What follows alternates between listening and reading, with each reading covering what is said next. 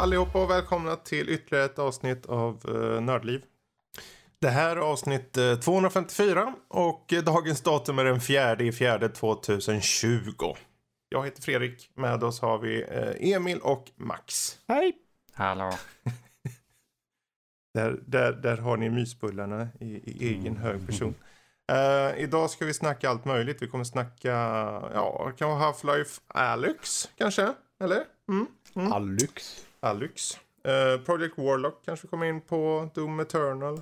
Uh, Final Fantasy 7 Remake. Ori and the Will of the Wisps. Allt det här med så här reservation i mån av tid. Vem vet, vi kanske bara i stundens hetta pratar om uh, Alex där i 45 minuter och sen går vi och lägger oss. Det vet man aldrig.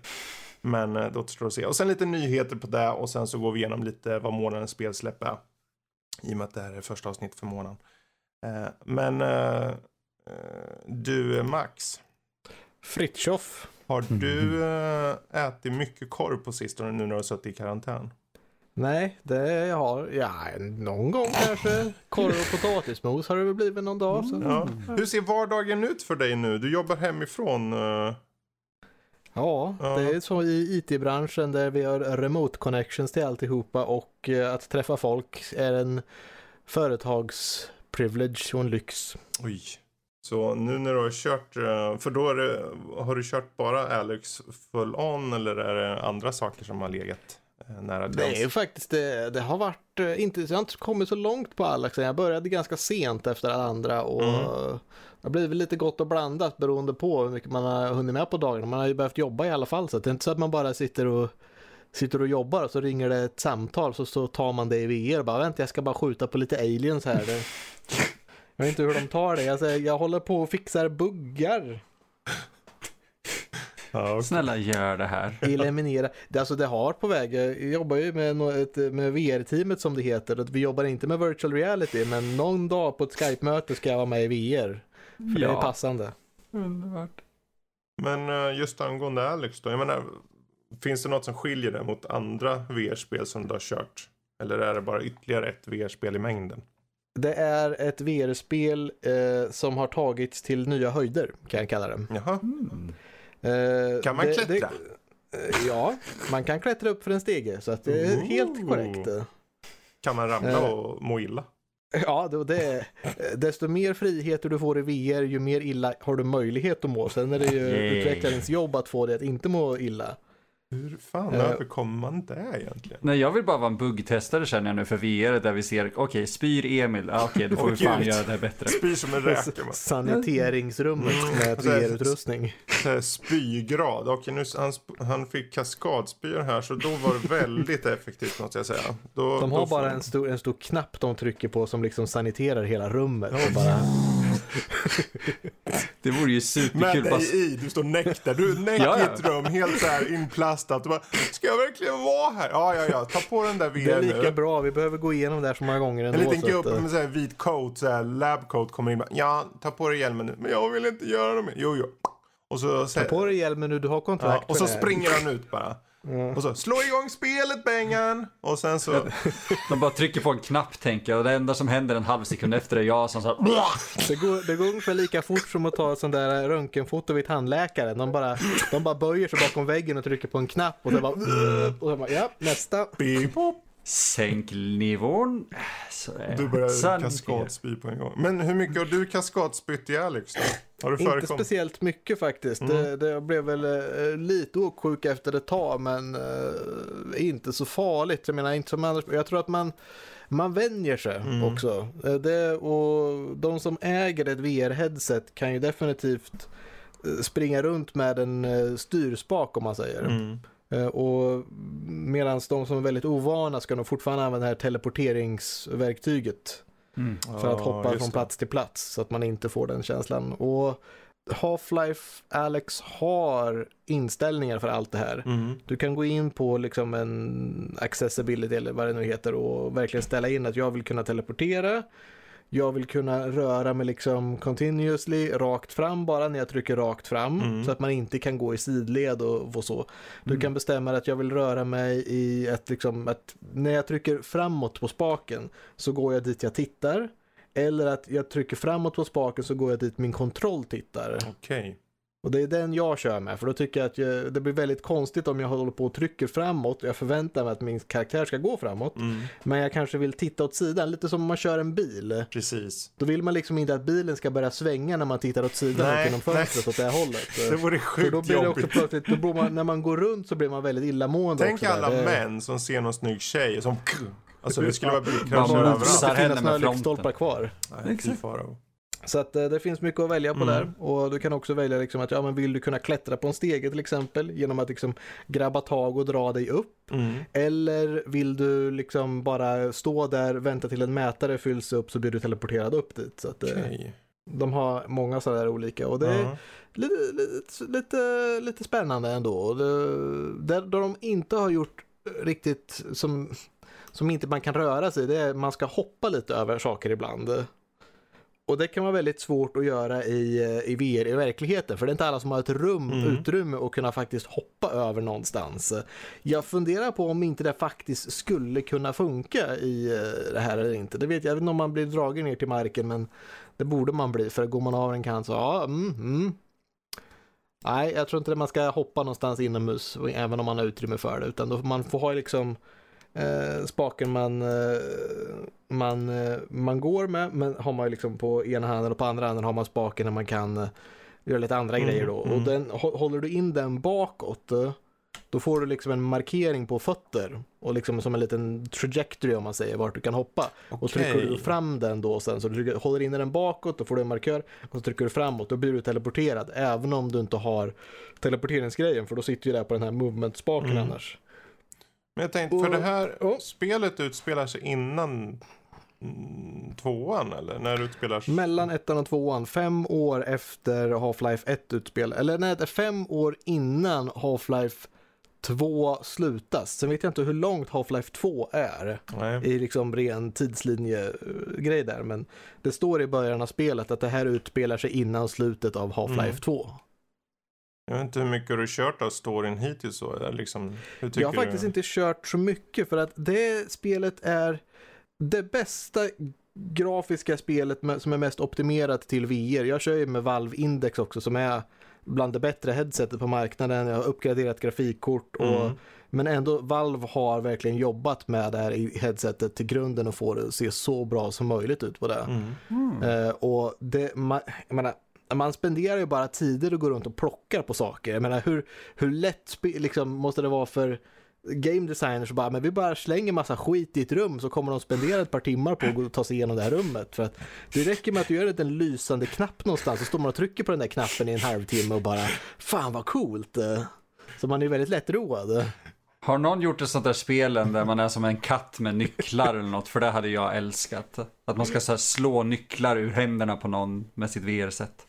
Jag vet inte, finns det inte något spel där man var en katt som skulle bara gå upp på hyllor och kasta ner saker på golvet? Jo, det har funnits. Jag vet inte. Det, Kul. det är det. Men i alla fall, det börjar liksom Ja. med spelet, man börjar på en liten balkong där och man ser liksom vad fan vad coolt att vara i Half-Life-universumet igen. Och sen så är det massa grejer överallt och du hittar lite så här typ kolaburkar eller någonting och du märker redan där på indexkontrollen att du liksom, du plockar upp den och sen så knöcklas den lite. Så man bara jaha, så, så trycker du hårdare då knöcklar du ihop den där mer medan du kastar. Och sen hittar du lite glasflaskor. Och ser man, ja, en glasflask här som är liksom slår du självklart mot ett räcke och det säger krasch på den och så har du en halv glasflaska där Mm. bara nu jävlar ska jag stäba någon här snart. Men sen kastar du ut den över gatan bara för någon annan ta hand om. Men Ja. alltså, så, det är så bra ändå gjort. Jag satt och de, de hade lite liksom plastkorg där med typ eh, någon så här food rations eller någonting Mm. i som var så här små plastförpackningar. Och jag stod där och skakade på plast på, liksom på den här eh, för att få dem där liksom att ligga bra. Så att fysiken är bra. Ni vet ju hur det är när man försöker stapla saker på varandra i spel ibland. Och Mm. fysiken går fan ape shit crazy och det börjar lagga och de går in i varandra och så flyger de runt och snurrar upp i Mm, mm. rymden eller något sånt där. Och här stod jag och skakade med en hand på den här jäkla plastburken och liksom och allting bara staplas som det ska och det kändes liksom verkligen, jag kunde liksom hjälpa hålla i själva behållaren, eh, positionera dem som jag skulle vilja ha det. Mm. Som man liksom skulle kunna fungera i verkligheten. Så där har de fått väldigt bra Och det var liksom, men så bara, fan det går ju att dra i allt. Det är någon radio här och man står liksom eh, snurrar på för liksom att tuna in till någon här frekvens. Man ser det är en sån här antenn och den kan man ta tag i och dra upp och man tror att fan det går att göra allt det här. Så jag hittade en sån här glasflaska till då med en kapsyl på. Och jag försöker verkligen bara, min första tanke och jag är så inne i det här att jag försöker få bort den här kapsylen. Först genom att ta med handen, så jag bara kan jag med handen ta bort kapsylen? Det verkar inte funka. Okej, okay. då står jag och försöker slå den så här snett mot en bordskant, ni vet så här, mm. liksom med den ner och förväntar mig att det ska funka. Det funkar ju tyvärr inte, men det kändes som att det skulle kunna funka nästan att det är på den nivån. Mm. Så det, det, det, tog ju liksom en halvtimme innan man gick från balkongen som man började på. Så mm. att, uh... hmm. Ja, för jag, man blir ju nyfiken på, om det är något som uh, Half-Life borde förstås göra bra så är det väl fysiken då antar jag. Uh, såklart. Yep. Mm. Men um, det är också lite mer av ett uh, skräckspel ska jag säga nu än uh, actionspel. Och då för att ju... man ser saker i periferin och sen kommer det upp en sån där vad nu de heter, som hoppar upp på... Headcrab. Ja, Headcrab. jag ska säga det att eh, när man, den första, de tar det väldigt lugnt med en. Mm. Det, jag kan ta det lite i kronologisk ordning här, tala om en grej innan då. Det är ju eh, den här Gravity Gloves som man har. Mm. The, the Russells som det heter för att han, Russell är han som har gjort dem. Så att, eh, Okej. Okay. Ja, i alla fall. Den, du har det är väldigt bra. Du håller handen, du pekar mot ett objekt. Mm. Du trycker, håller inne triggern. Och sen drar du handen tillbaka, du flickar risten liksom bakåt lite. Mm. Då kommer det där objektet flygande mot dig, mot din hand i en sån här perfekt ark för att liksom ta emot den. Okej. Okay. Och det är liksom, för man kan tänka sig andra spel har bara någon sån här liksom gravity-grej så bara objektet bara zup, flyger in liksom in, i din hand, mm. så har du det där.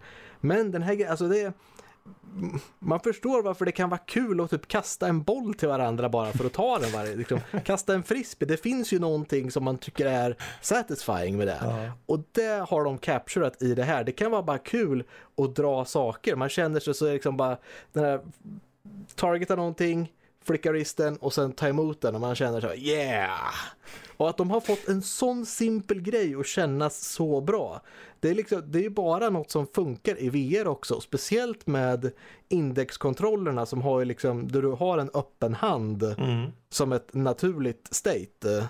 Det, det, det görs så bra. Det är, bara, det är bara så kul att plocka saker hela mm. tiden mm. och, och, kasta. Så att det, det, den måste poängteras hur hur bra den är. Hur, hur väl flyttar du på på datorn din då? Liksom? För du har en någorlunda ny dator men du kanske inte har den absolut nyaste. Eller har du uppgraderat på sistone? Jag uppgraderade ju grafikkortet till ett eh, Nvidia 2070. Just det ja. Mm. Så att det, det flyter nog på ganska bra. Jag har inte märkt någon stuttering. Jag vet inte om jag får... Det är det som är problemet att... Uh, man vill ju köra på hög grafik. Mm. Men framerate är ännu viktigare för immersion och eh, att man inte ska må dåligt. Ja, precis. Och Index-headsetet har ju en framerate på 120. Okej. Okay. Hertz, och det är det högsta av något VR-headset. Mm. Men jag vet inte om jag ärligt talat kommer upp i det. Jag har faktiskt inte haft något mätverktyg att testa det. Nej, okay. För jag tycker att det känns inte som det. Och det förstår jag med hur grafiken är. Mm. Eh, så jag kan inte säga att jag har provat men jag klarar mig fint i alla fall. Mm. Eh, men det är klart att jag börjar ju må dåligt om jag börjar eh, springa runt för mycket och det har man märkt att de har tänkt på för att när du rör dig med kontrollen när du går faktiskt och inte teleporterar ja. så går man ganska långsamt. Okay. Man är, det är ju som en, liksom en gåhastighet i ett spel om du tänker att du har ett spel där du har en gå-knapp eller något mm. sånt där. Och det gör ju också spelet väldigt mycket långsammare. Och då kommer vi tillbaka in på det här med, med mer skräck än action. Den här första fienden, en sån här eh, zombie en person som är övertagen av en headcrab då mm. börjar ju genom att vara bakom liksom en stängd liksom ett stängselstaket med en stängd dörr. Eh, och han kommer ju inte in förrän du skjuter av låset på den här dörren. Och även då när du skjuter låset då svingar den här dörren upp och han ramlar bakåt och tar tid på sig att ställa sig upp efter han börjar gå efter dig. Så du har ju god tid på att liksom vara beredd på att skjuta den här. Mm. Men menar senare, det är ju liksom du ser att ah, nu, det är för säkerhets skull, alla man går förbi skjuter man en gång i huvudet för att se om de eh, liksom lever eller inte. Klassiska zombietekniken.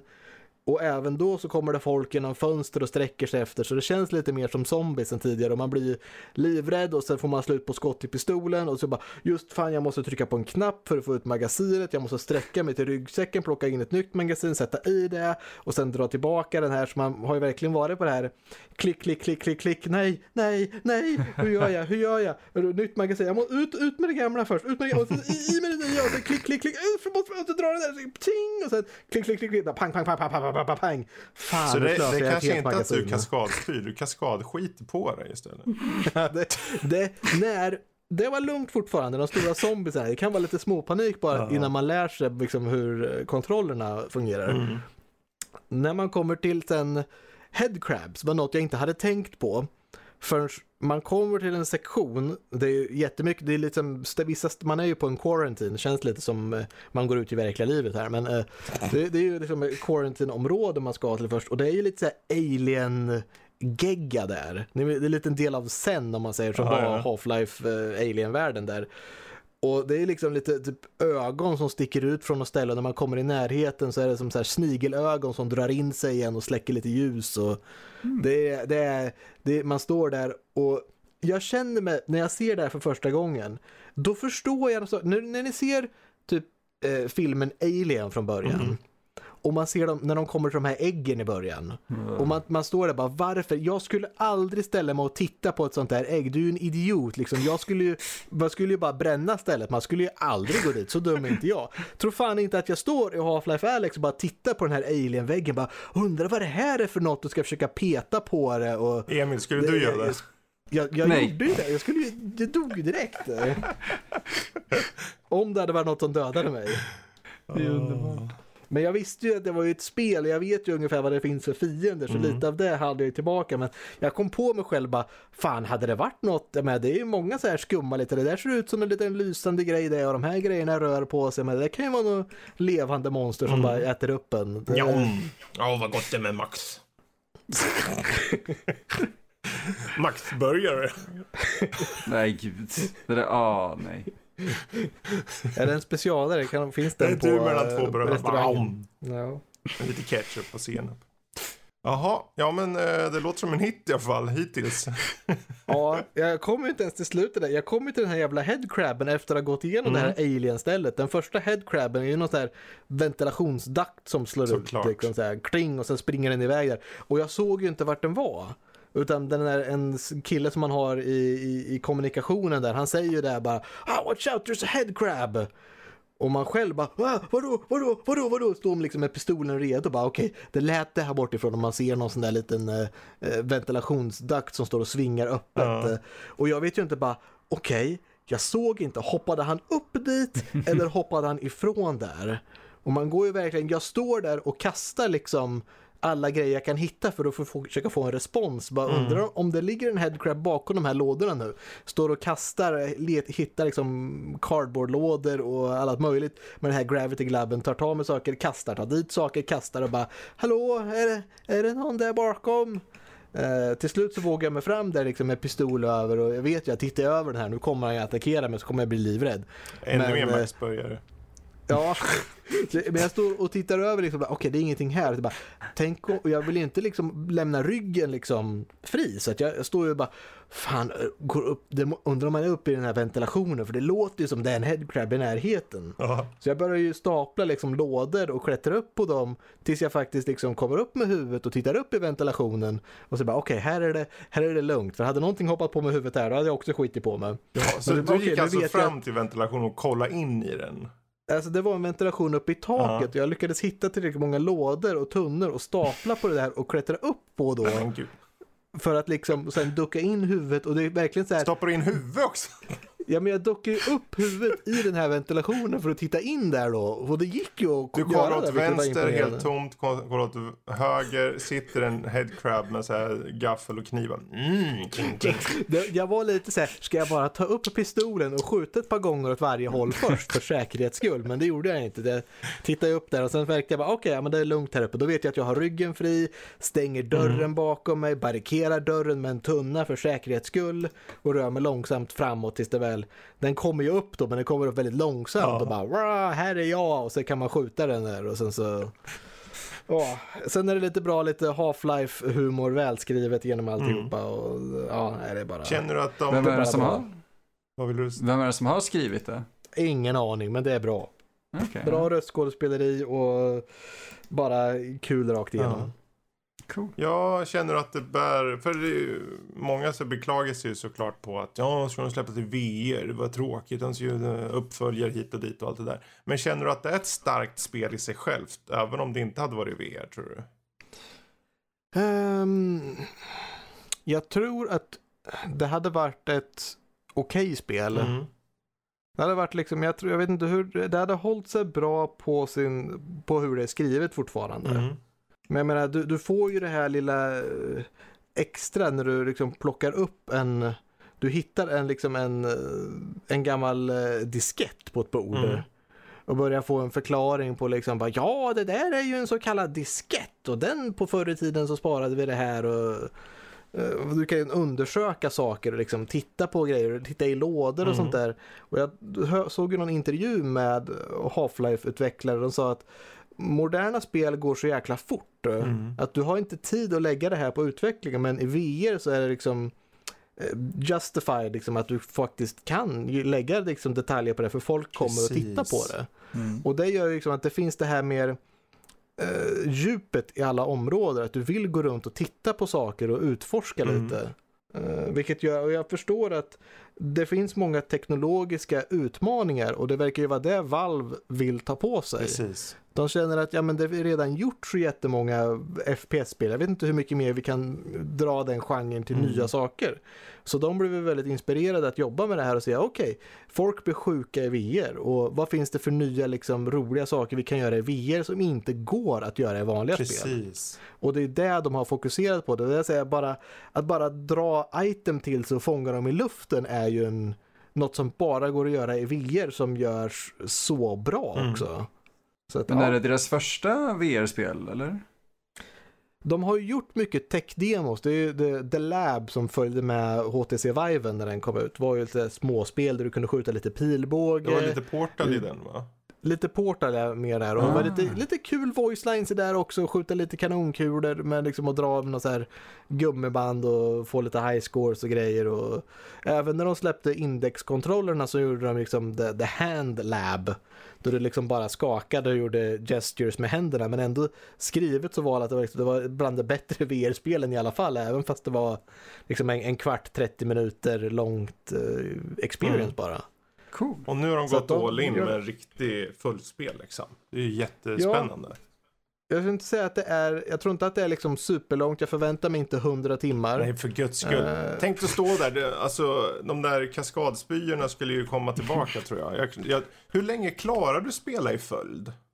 Jag har efter, mm, efter att ha gett mig in och moddat Skyrim Ja, så kan jag nog köra i alla fall en två, tre timmar. okej. Eh, och sen börjar jag få ont i ryggen mer av att stå upp Aha. och böja sig och stå. När man ska stå och svinga saker i tomma intet Mm. i ett par timmar. Till slut så börjar ryggen kämpa och jag märkte det när jag spelade Skyrim som mest. Mm. Eh, så eh, fick jag ju liksom, jag bara, åh en konversation, ah, jag sätter mig på backen ett tag, Jag bara, så, bara ta av lite, lite smärta från ryggen ungefär.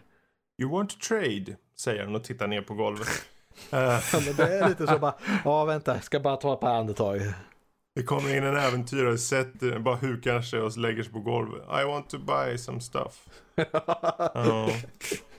Jaha, men vi får väl se om du kanske återkommer till det här. För om du bara kört en bit liksom så kanske vi kan ta det en vacker dag igen då. När du... Jo då, jo då. Det, jag, jag har stora förhoppningar på det, jag vill spela mer. Men Mm. problemet med VR är att med så många folk som är sjuka och sånt där också, och Mm. jag har varit lite där små krasslig också och, och så. Eh, Det, det är dåligt att spela det när man är trött. Ja, För att det liksom, man vill gärna vara fokuserad och klar i ögonen och sådär. exakt. Eh, och man vill gärna vara ganska frisk för att ju mer illa man mår, liksom, ju lättare kommer det att vara må illa i VR. Det är inte så man känner bara, ah, för fan vad dålig jag mår idag. Ah, men jag ska nog åka lite berg och dalbana, det låter som en kul grej. Ja, Jag kanske ska bli Liksom, en sån här human en- size Max-burgare i Half-Life Alex. det vore ju nice. Ja, men det är lite så. Det, det, är, det är lite krävande, men det är väldigt roligt och det är en väldigt Ja. unik eh, upplevelse. Jag ser fram emot att testa den sen en vacker dag. Eh, Mm. Alex. Ehm, men då hoppar jag över till Emil tänker jag. Eh, För jag har det här projekt, War, projekt Warlock. Pro, project Oj. Warlock. Vad, vad är det för något? Projekt Krigslock. Krigslag. Det är Krigslock? ett gammalt, eh, eller gammalt och gammalt, det kom väl för typ tre, fyra år sedan någonting tror jag. Eh, surprise, surprise till ingen tror jag att det är ett uh, retro-FPS. Eh, men det är lite speciellt för att det är typ utvecklat av en 16-17-åring. Jaha. Det var en Eh. kombo man inte förväntade sig. Nej, verkligen inte. För den här snubben, jag kommer inte ihåg vad han heter, men han har verkligen fångat vad som gjorde genren bra under 90-talet. Och han måste verkligen ha så här, spelat alla de spelen som vi växte upp med, fast alltså när de, fort, när de var urgamla Mm. egentligen. Eh, Vilket gör att han, eh, jag vet inte vad han har gjort, men han har verkligen honat in på de grejerna som gör dem så bra, med mycket hemligheter, intressanta olika fiender och vapen, alltså, och sen har han vridit upp allt det här till 11. Mm. Eh, jag har fruktansvärt kul med det och det var väldigt rättframt egentligen.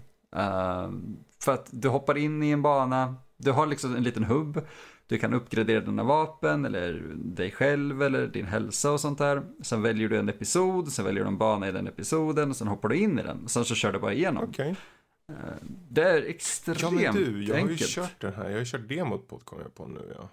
Ja, precis. Eh, Det satt vi med för ja, ett, par månader Mm. sedan, ett halvår sedan.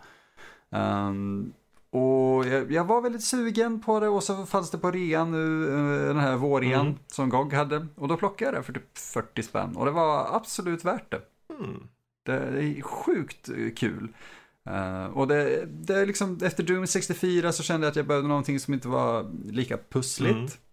Eh, och här är det ju verkligen, det, det är intressant för det är mer åt det här Wolfenstein-hållet för du har inga eh, övervåningar eller undervåningar direkt. Okej. Utan du har ett plan, Mm. men du har här free mouse aim fortfarande. Så allting känns mycket friare och modernare Mm. fast i en gammal setting. Eh, och eh, jag vet inte, det är någonting där som kittlar mig helt Mhm. rätt. Eh, så jag håller, liksom, jag håller Hur är mig det till där just själva nu. världen liksom? Är det, för du sa Wolfenstein där, men är det, jag kollar på lite nu. Det är väl mer så det känns mer Hexen Doom-mix. Jo, men både Doom och Hexen försökte sig på 3D Space. Även om det inte var det. Det var ju 2.5D Mm. var det. Jag Eh, tänker alltså här... mer på monster, alltså själva hur... Ja, du menar så. Uh, Estetiken. Världarna... Ja. Estetiken i sig är fantastisk, för allting är annorlunda i varje episod. Eh, Okej. d- till och med alltså, hur hälsa ser ut skiftar mellan episod. Mm. I någon kan det vara just en, en medkit-låda, första bannenlåda, och i Egypten som man hamnar i så har man typ ett eh, så här, egyptiskt kors som är rött som ger dig hälsa. Okej. Ehm, så- och fienderna förändras ju efter det med och det är fruktansvärt coola designer på de flesta av dem.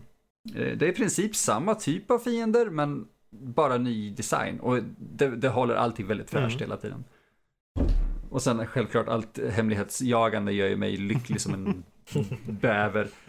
Ehm, så jag, det, det är också så här, jag kan bara stänga av huvudet och sätta mig. Det finns ingen påtvingad story eller någonting utan bara skjut skit och, och ha kul. Mhm.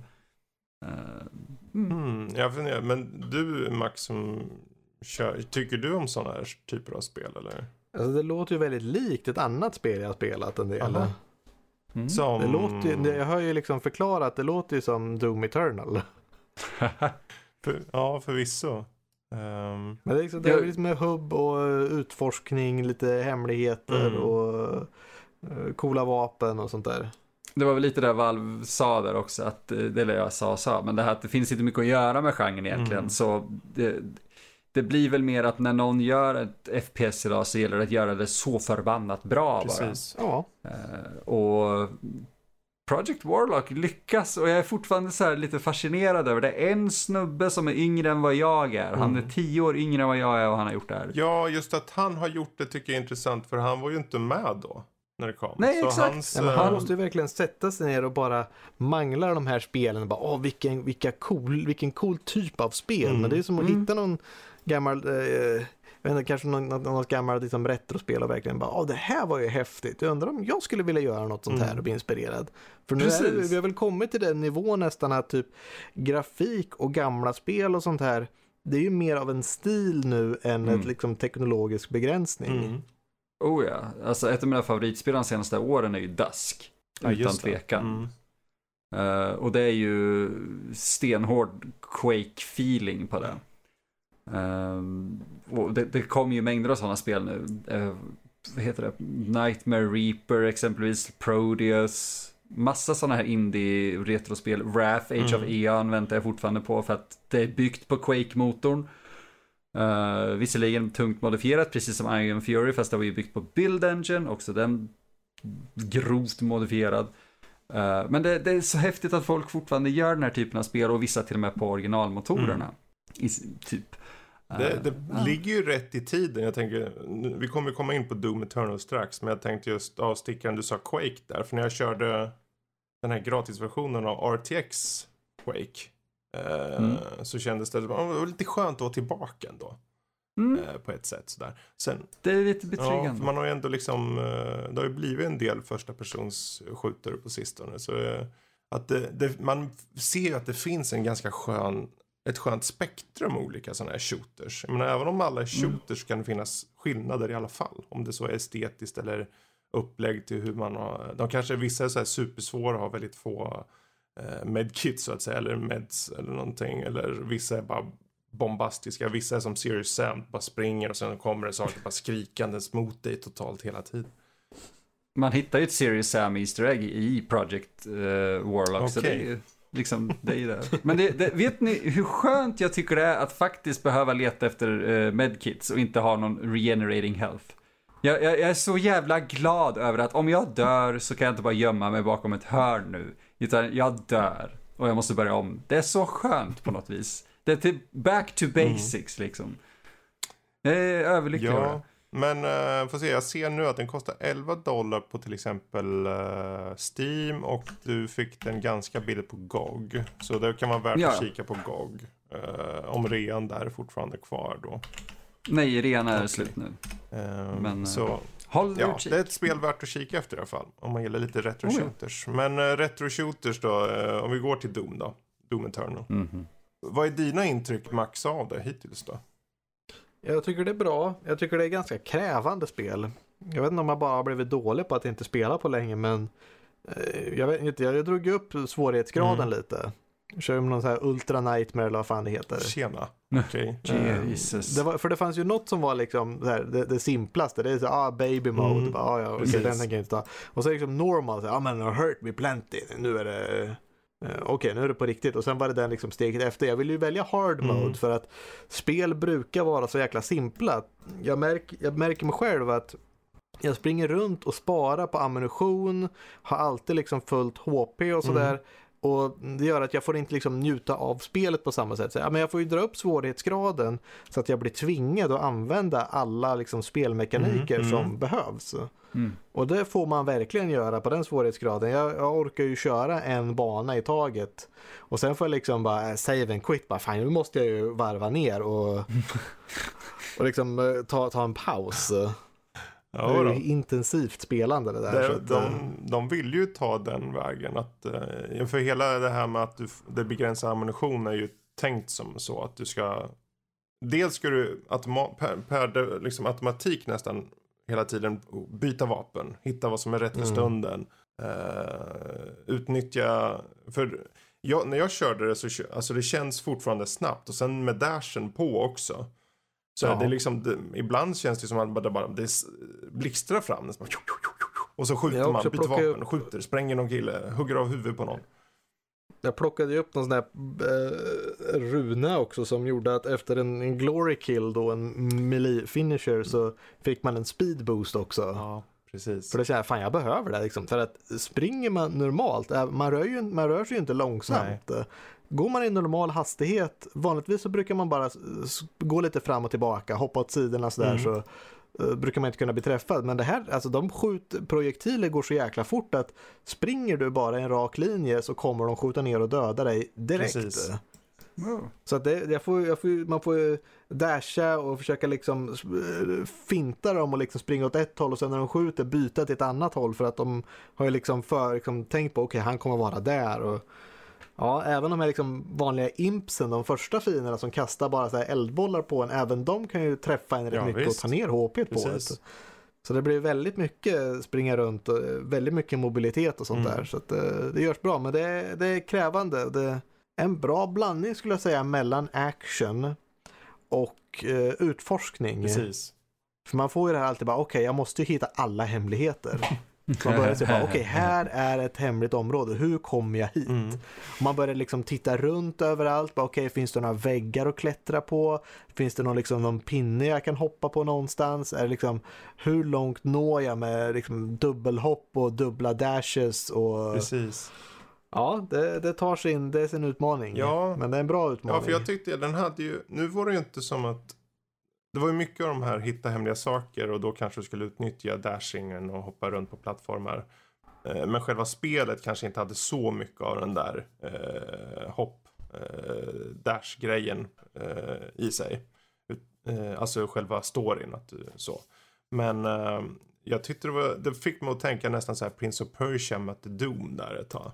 Ja, lite faktiskt. Det är mycket liksom hoppa mellan väggar och Mm. Börjar komma till de här klassiska plattformarna nästan som märker att ja, men, du hoppar på den här, du sätter det, klänger det på den grejen och efter ett tag så kommer den ramla ner Exakt. så då måste du hoppa lite snabbt vidare till nästa. Och. Och så ser man i periferin det är någon jävla grej där borta. Man bara, fan jag ser ju den men jag måste ju hoppa på de här plattformarna. De kommer ju Ja. ramla nu om några sekunder här. Ska jag gå dit? Men eh, det är väldigt mycket blandning av, jag brukar alltid komma till ett rum och man säger så här, okej nu är jag i det här rummet, nu ska jag gå vidare till nästa Mm. rum. Kolla på kartan först, är det någon liten utstickare, Precis. något ställe jag inte varit på här, det är någonting som ser lite konstigt ut. Så. mm. försöker man alltid eh, ta sig dit. Men eh, ja, jag, det, är- det är fan svårt det spelet. Alltså det, det är tufft. Jag, jag, satt, eh, jag satt på första bossen faktiskt tidigare idag. Mm. Man kommer till som är liksom en officiell riktig boss egentligen tror Mm. jag. Och det är typiskt sånt där spel som säger man känner sig man, man vill kämpa lite ändå och säga, ja men fan nu, nu blev det tufft, nu fick jag använda alla mina liksom kunskaper jag har lärt mig hittills och, och så och så känner jag liksom, ja där nu, nu dödade jag den här bossen. Mm. Och sen så bara, okej vart ska jag nu? Jag ska ner i ett hål här. Vänta till... Och sen säger den liksom Slutbossen bad guyen så bara, ja ah, det där var bara början. Och så får du möta två stycken sådana samtidigt plus massa monster överallt. Jag dog, fan jag vet inte hur många gånger sedan, 10-15 gånger innan jag lyckades klara det där. Då blev det, lite, då blev det varje gång jag dog så bara, fan skit nu! nej." Okej, okej, okej, en gång till. Nu, nu kör vi så att, jag, det var verkligen till ett steg, jag var tvungen att bli bättre på spelet. Så du är begeistrad över Doom alltså? Ja, Doom är ett spel med demoner och hastighet med en liten god retrokänsla. Jag ger den tre av fem solar. Ja. Det var Om bra. bara Ronny Svensson kunde recensera Doom Eternal. I morgonsoffan. Ja, men då vet vi. Tre av fem. Ja, nej, men det, var, det är ganska bra. Jag tycker det är kul. Det, ibland så blir det lite mycket intensitet. Som sagt, jag måste ta lite pauser och jag tycker att Du utforskningen... kan ju bara dra ner svårighetsgraden lite Nej. annars. Det går icke. Vägrar. Det var en bra, Oj. jag tycker den normala där, det var en jättebra mittnivå liksom mellan irriterande och jävligt rolig. Jag, jag, jag är där på den andra svårighetsgraden. Så att jag klarar mig igenom tills jag kommer till ett väldigt svårt parti. Mm. Då, då, blir jag, då kan jag bli lite frustrerad. Men när jag väl har klarat det, för jag känner att jag har potential att växa. Jag kan bli bättre på spelet. Mm. Det var ju liksom, jag har ju spelat spelet och bara bytt mellan vapen och gjort lite för skojs skull. Nu tar jag lite av det här, lite av det här. Och, Du. och så, Ja. Såg du förresten i, hub, i hubbvärlden, där Doom Fortress? Ja. Han har ju en egen dator. Han Ja. har en battle station. Och då har han små figurer och sen har han en stor fet dator som står och tre skärmar. Så eh, Doom eh, Slayer är en riktig jävla Twitcher. Twitch. Han har en mikrofon där och webbkamera. Ja, Ja, ja. Stora Gren, nu ska högtalare. vi slaya lite demoner här. Doom Slayer Ja, Doom Slayer är gamer. 69XX. Jag tror det var mer så här eh, Animal Crossing liksom. Men vad kör han där då? Kör han Ori and the Will of the Wisps kanske? Nej, nej, Animal Crossing. Jag är Animal övertygad om Crossing, det. Animal. Crossing och Sims 4. Ja. Och har så här Minecraft också självklart. Han har en hel jävla Minecraft-kanal på YouTube. Ja visst. En egen kanal. Subscribe, click bell, tear. Slår sönder skärmen varje gång det går dåligt för honom. Så har han en hel garderob med Det nya finns ju många skärmar som han bara gör går och sånt, plockar slår sönder upp. sina grejer om de blir arga i spel och så. så Ja. Det är kanske inte så, det kanske är ganska... Han har ju en annan kanal dedikerad till bara när han slår sönder saker liksom. Eh, Ja. De här klippen, highlightsen. Det är Han som en har- sån här hydraulic Doom press Slayer har ju också, ja precis, han har ju också en sån här eh, ASMR-kanal där han bara gruffar fram ljud. Då han bara andas tungt i öronen. Det är ASMR, men det är att han river av halsen långsamt framför micken. Jag På ett bubblandet squelching och Welcome to Doom Slayers sitter han som ASMR. Bob Ross också och bara mm, listen to that. Oh you can really hear it. Mm. Eh, Jag vill se honom göra sponsrade videor om, vad heter det, typ Raid Shadow Legends. Great game. Rip and tear. Ja, men men, från det till något annat. Jag tänkte passa på, eh, ni som kanske har lyssnat länge på oss och sånt. Eh, ni har väl kanske sett eller hört oss snacka om i slutet att vi har en Patreon-sida. Jag tänkte nu i de här tiderna tänkte jag ta upp det lite redan nu. Eh, mest för att poängtera lite vad det går, går till. Det här blir, det här blir lite så här, abru, så här abrupt så här. Men ehm, Dagens Igen. avsnitt är sponsrat av Ja, Nördliv, Nördliv. och våran Patreon. Ja, och det är rätt sagt där för sponsring Mm. så att säga. Det vill säga att kunna betala de här transistor, alltså de här avgifterna och sånt.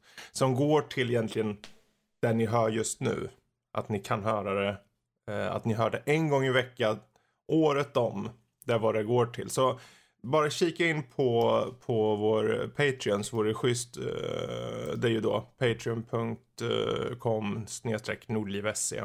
Släng en slant. Och framförallt, det är ju inte att ni bara bibehåller det här som ni hör nu. Det är såklart att där kommer det finnas massor med annat content. Vi har upp, vi är ju ganska öppna för egentligen vad som helst, eller hur Emil? Så här förslag och sånt. Ja, verkligen inga problem där inte. Precis.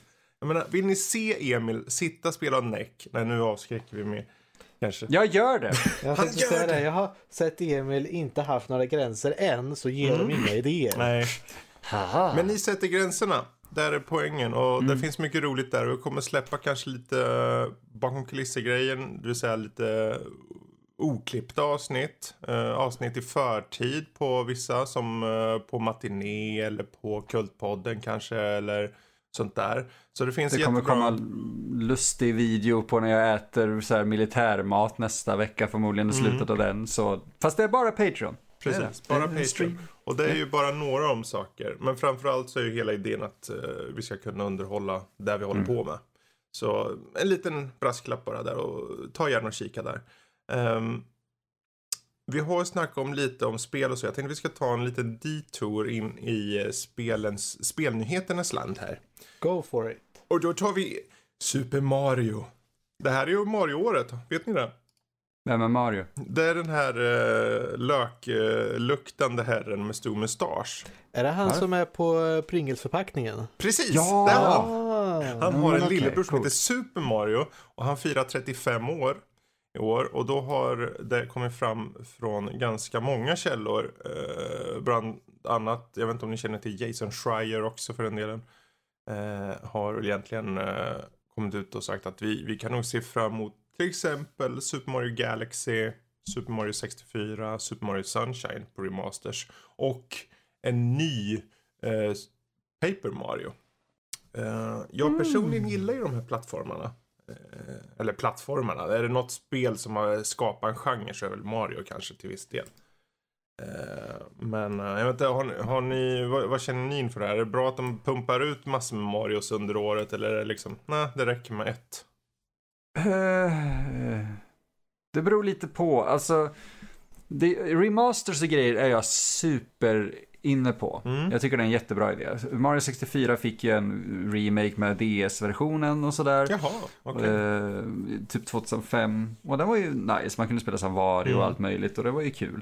Men jag tror att den behöver typ en HD-remake nu, det är nog dags för det. Vill du se eh. så här feta texturer på det där? Eller ska du se lika... Eh, Du likadant måste, ut? du måste behålla skärmen och stäng, alltså estetiken, men jag vill ha det i högre upplösning bara egentligen. Mm. Kanske en lite lenare, slätare Mario, men jag vill inte att vi ändrar så att allting ser Odyssey ut. Okej. Ja. Jag är ju nästan tvärtom. Jag vill att de ska fixa till så det ser ordentligt ut. För Super Mario 64 klarar inte jag av att köra. Så jag tycker det ser för jävligt ut om jag ska vara sån. Men det finns, det, alla har ju... eh, Alla har väl en favorit antar jag. Det finns många som har 64 som favorit. Så skulle den komma på ett liknande sätt så är det säkert absolut jättebra i sig också. Eh, vi får hålla utkik under året. Eh, Mer komma skall. Ett Paper Mario ser jag personligen fram emot. Mm, definitivt. Jag körde ju den här på Wii. Super Mario Paper, Super Paper Mario där. Och den var ju riktigt bra, man kunde byta perspektiv och sånt. Nu skulle den tydligen gå tillbaka till mer som originalversionerna på eh, av eh, Paper Mario. Men jag har ju aldrig kört den så jag vet inte riktigt vad det innebär om jag ska vara helt ärlig. Men ehm, ja, gillar man, Mm. paper, eller gillar man Mario så är det bara vänta. Så kommer det säkerligen massor med skoj. Det är ju kvalitetsspel nästan allihopa av dem så att det är bara att välja en och se glad ut. Precis. Oh yeah. Vad som kanske inte är lika roligt är ju att Last of Us 2 sköts upp på obestämd tid. Så medan till exempel Final Fantasy 7-remaken eh, nu släpptes en vecka innan eller ännu tidigare på grund av att de skickade ut eh, tidigare ut med så här eh, retail-versioner på grund av att de inte visste riktigt hur eh, transporter och sånt skulle funka. Så får vi nog vänta, eh, vi vet ju inte hur länge. Det kanske kommer nästa år. Det kanske kommer i höst. Det kanske kommer när Max har köpt ett nytt headset. Vad vet jag? Det kan ta hur lång tid som helst.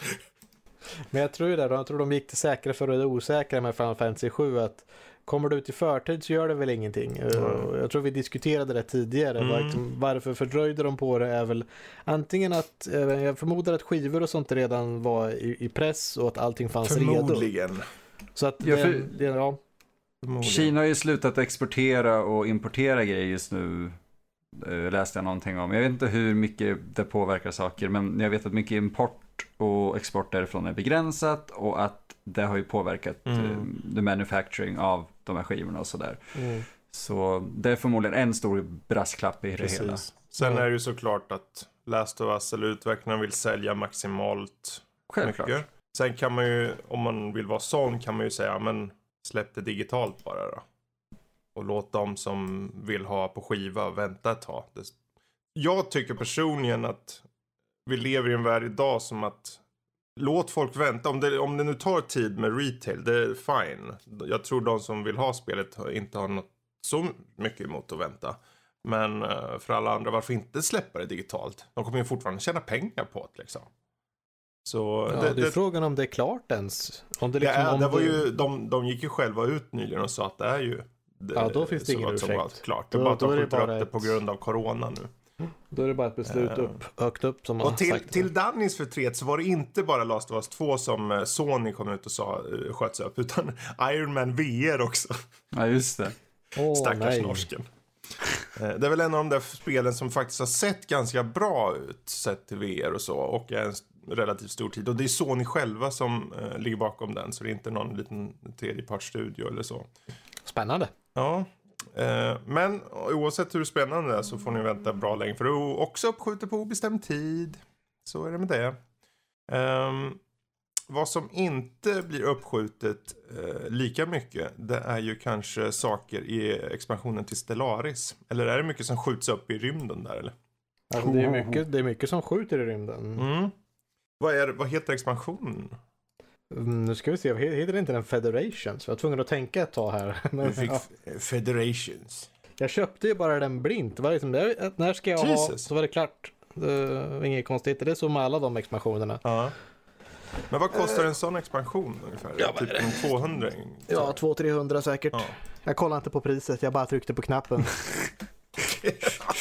Love it. Ja men det är så, det, de stora expansionerna i alla fall, de brukar göra om en hel del som följer med gratis. Mm. Eh, par grundkoncept om man säger som gör att liksom, spelet skulle inte fungera om det här bara fanns i expansionen. Precis. Men eh, de brukar också släppa lite nya raser, nästan lite nya eh, spelmekaniker hur du kan börja. Och Mm. Det de har lagt till i det här, kan vi börja från början här, det är eh, Origin, riktigt från början här. Eh, Där du kan välja nu när du skapar en ras som ska Okej. då leva ute i rymden så kan du välja din origin. Vill säga, hur, något som gör liksom en speciell startgrej och säger att ja, det finns en standard som är bara, ja men ni var ett folk, ni enade er och sen lyckades ni skapa liksom rymdfarkoster och nu har ni, kan ni äntligen börja åka liksom runt i de här hyperlanes i rymden. Mm. Eh, och liksom bara start som basic som allting annat. Eller så kan du ha även att du eh, börjar med eh, Origin Post Apocalyptic. Mm. Vilket gör att du börjar på en helt sönder-irradiated värld. Okej. Och du kan bara liksom kolonisera sådana liksom världar. Och du, ni har lite längre livslängd men ni är också fulla mutationer och grejer. Så är man lite, lite så. Sen kan du ha någon Ja, finns det mer? Du kan börja med lite, med typ en, inte en slavras ska jag säga, men ungefär. Du har liksom en, en ras som Emil Du- älskar slavrasen. Här du blir är den smarta och sen har du liksom den här andra rasen som växte upp på samma planet men de har liksom blivit breedade till att vara dumma men starka så de står Aha. för liksom det tunga lyfteriet. Mm. Du kan börja lite med robotar, du kan börja med eh, på liksom en, en ringplanet om man säger som egentligen är någonting man får väldigt väldigt sent. Man har byggt typ som en Halo i, från spel, spelet Halo där. Ja. Börja på en sån istället. Mm. Och det är, är lite spännande, det ändrar alltihopa. Eller, vad var det, det var en sån här Doomsday-planet också som var, gjorde att eh, var en av de svåra ställena att starta på. Att, ja, om det liksom, din planet är under, håller på att bli förstörd. Mm. Så du har 45 år på dig att relocata till en annan planet. För din planet kommer att explodera. Och ju mer närmare den kommer att explodera, ju mindre liksom blir dina folk glada, men ju mer resurser kommer upp till ytan så man har råd att liksom flytta så. Men det är lite, kan göra lite roliga historier på det där. Mm. Det är lite Ja, för rollspelande. du, och roll, du rollspelar ju oftast här liksom. Det, det- alltså det blir ju så att man försöker bygga en ras och man kan bara köra samma sak en gång. Så bara, Nej, men jag ska prova att spela ett liksom spirituellt folk som tror på det här. Hur skulle det gå? Det blir Nej. lite av en simulation i galaxen Mm. nästan. Och det som andra som har lagts till nu, det är ju det här med Federation, att det finns någon liten galaktiskt senat nästan eller något sånt där. Det finns en galaktisk, eh, a galactic law. Mm. Och man kan då välja liksom att nu formar vi den här, det kommer efter ett tag i spelet för man har träffat ett par. Alltså, man, nu, nu är du med i the galactic community. Och det är där en, en representant från alla raser då samlas och eh, man får bestämma lite lagar för galaxen. Mm. Och du har olika inflytande då oftast beroende på din ekonomi, hur mycket folk du har, vad du har för teknologisk eh, armé, flotta eller ja, hur mycket armé du har och sen teknologi. Så det är fyra grejer. Ekonomi, folk, eh, militär och eh, teknologi. Mm. Och sen kan du då göra, eh, framföra, lägga fram motions då så att ja men jag vill att eh, eh, Eh, vi ska ha 10% mer teknologi eh, och det kanske gör att eh, consumer goods kostar liksom, varje person vill ha lite mer lyxgrejer så det blir lite dyrare men också att teknologi räknas 20% mer starkare i den här galaktiska senaten om man säger. Så du försöker ju alltid pusha din egen grej och säga dra ner alla andra. Så att den här lagen ska vi passera för den gör så att jag blir starkare och har mer makt i senaten. Men då är ju frågan, om vi ska ta en viktig fråga nu då. Ja. Vad är det fulaste alienen? Utseendemässigt. Ja, ja bara rent utseendemässigt. Ja, Vilken men är det finns ju liksom en hög med svamp bara som ser ful ut och pulserar lite. Den, den kan ju regera galaxen. En hög med svamp? Ja, det finns en hel liksom fungoid eh, liksom, röka det? template. Ja, det kan man väl säkert, men Vi, vilka är enklast att slava? Det är 10 man 000 år i framtiden. Fredrik, jag sitter där och bara, ja men det här var ju jättegott. Kommer en annan svamp in i rummet. Åh, du har dödat Bruno!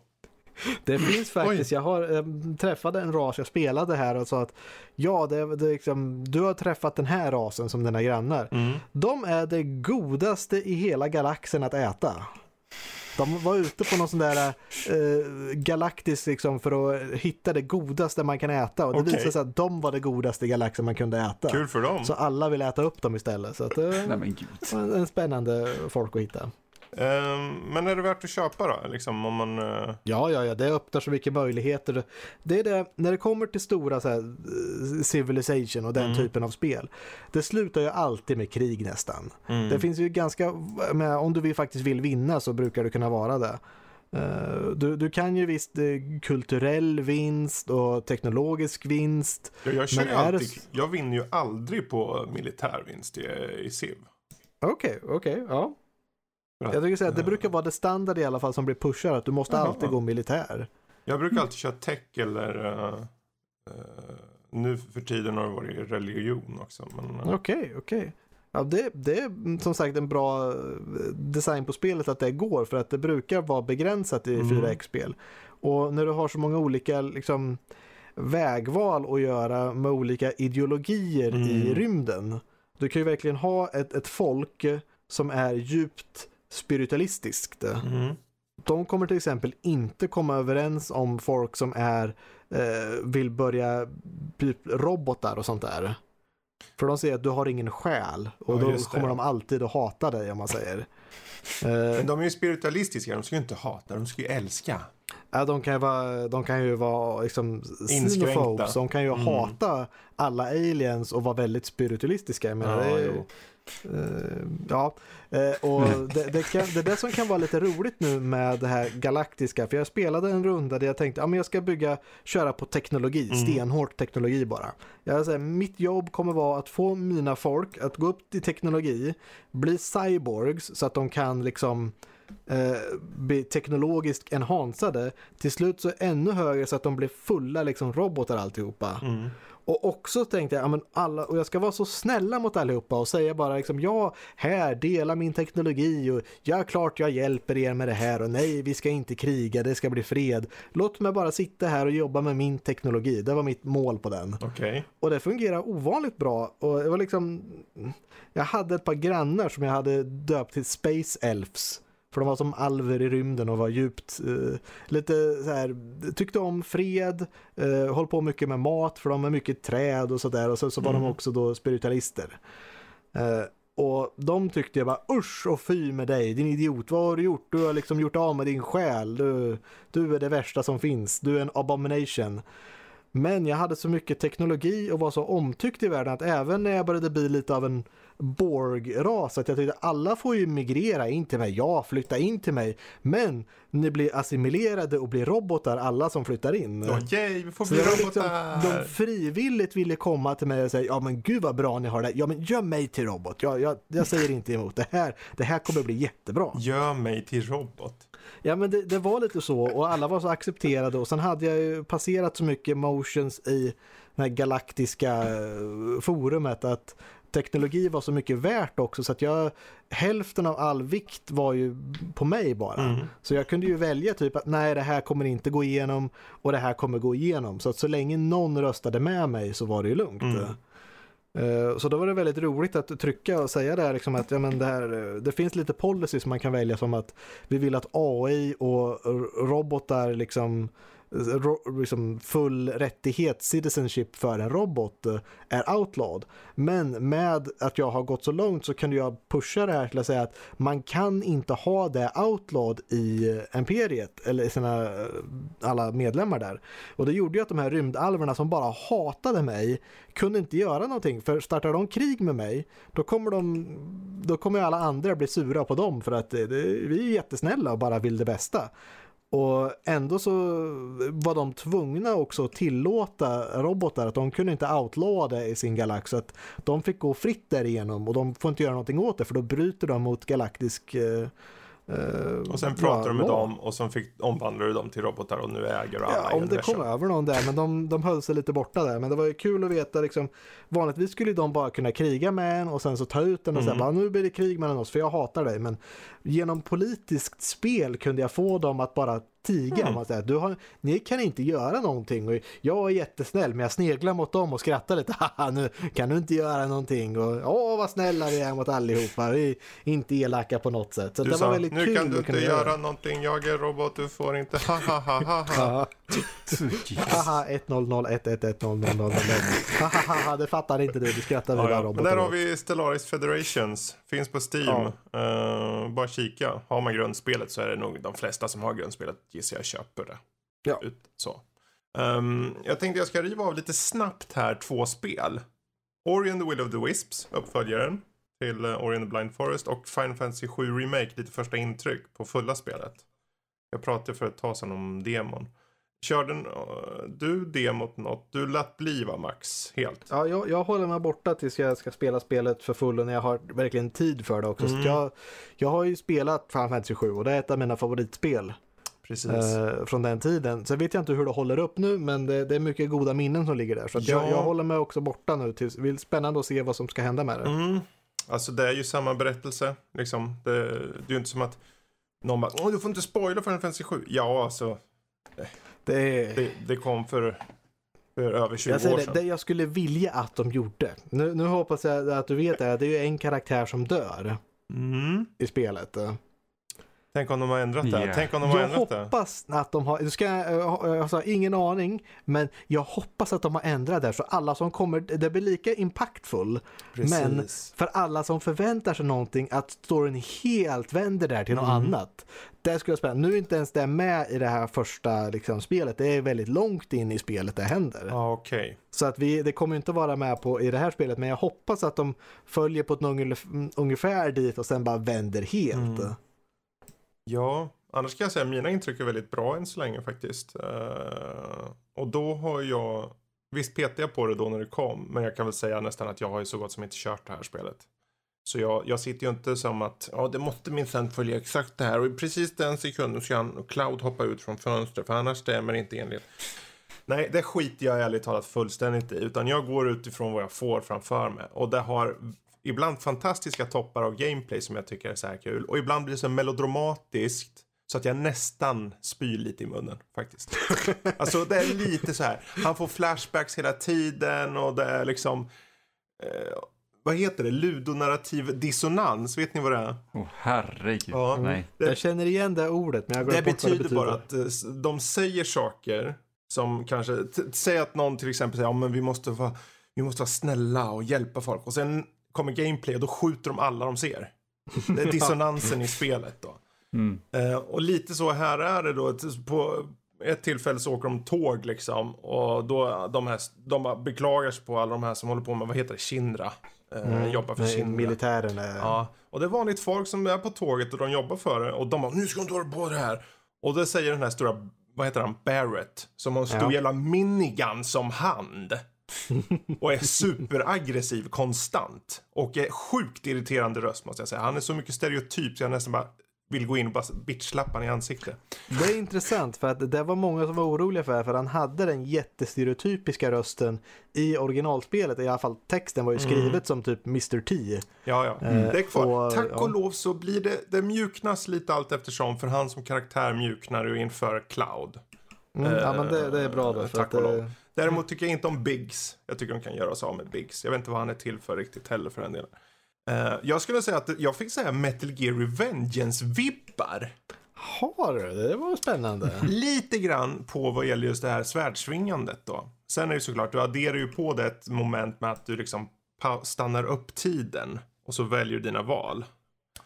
Eh, alltså, jag vill ha min, eh, den här magien ska hända nu. Plupp. Då blir det så här slow motion, super ultra rapid och sen så väljer du din grej och sen så hoppar Cloud fram och hugger huvudet av en robot liksom.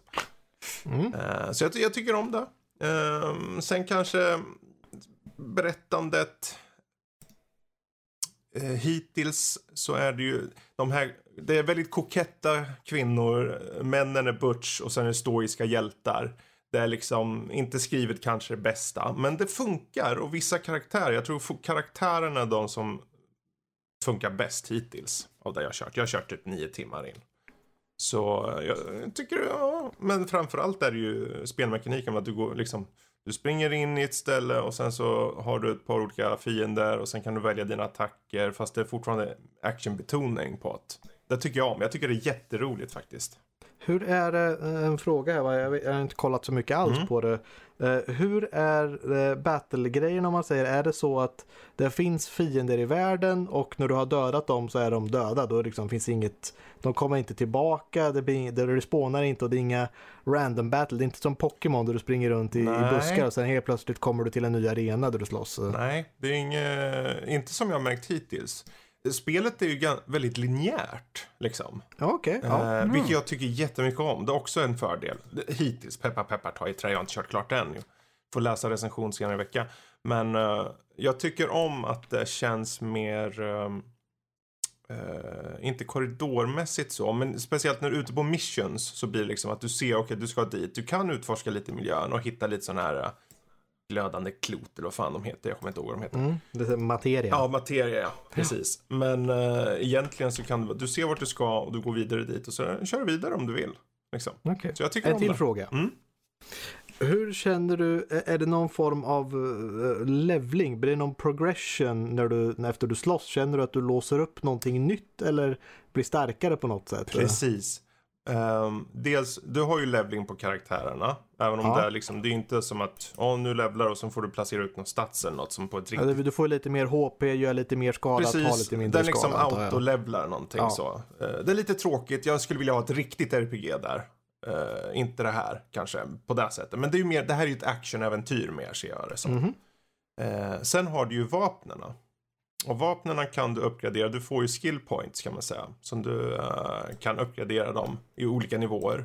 Och sen har du ju materian också som eh, går upp i nivå och så. Eh, som den säkert gjorde i originalet då också. förstås. Ja, precis.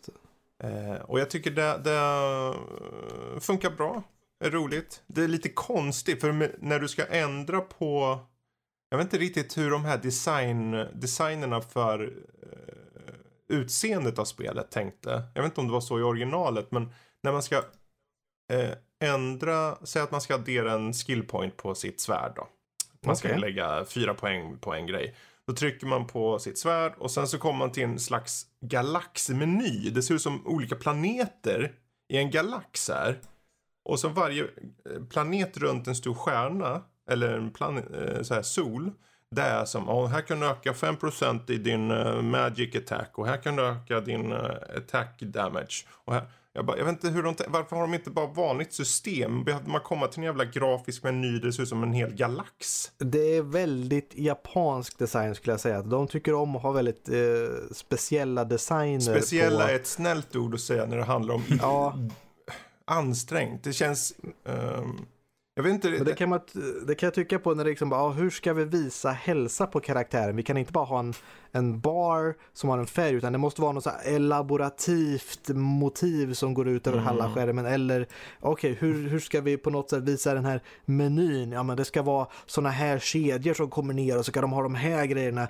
Det är en väldigt japansk grej kan jag tycka, att ha väldigt elaborativa menyer och sånt där. Och det är inte alltid att de är funktionella tyvärr. Nej, tyvärr. Alltså just nu är det ju tack och lov egentligen bara den här då som har den här udda designen med planeter och grejer. När man ska... Jag skyller på att, att man kunde inte uppgradera sina vapen på så sätt i originalspelet. Okej. Så det är väl något nytt påkommet. Mm. Eh, sen kan man ju, som i originalet antar jag då, så kan du ju placera de här materierna då på olika objekt som man har på sig.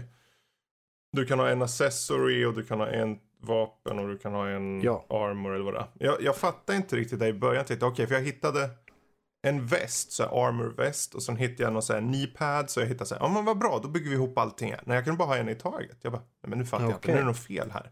Nej, det är så. Du kan ha en, för den, de klassas som accessories. Mm. Så då kan du bara ha en. Jag tänkte, men varför ska jag då ha en väst här i inventoriet? Ja, men det var samma, i originalet så hade du ju ett, ett vapenslott och ett accessoryslott. Mm.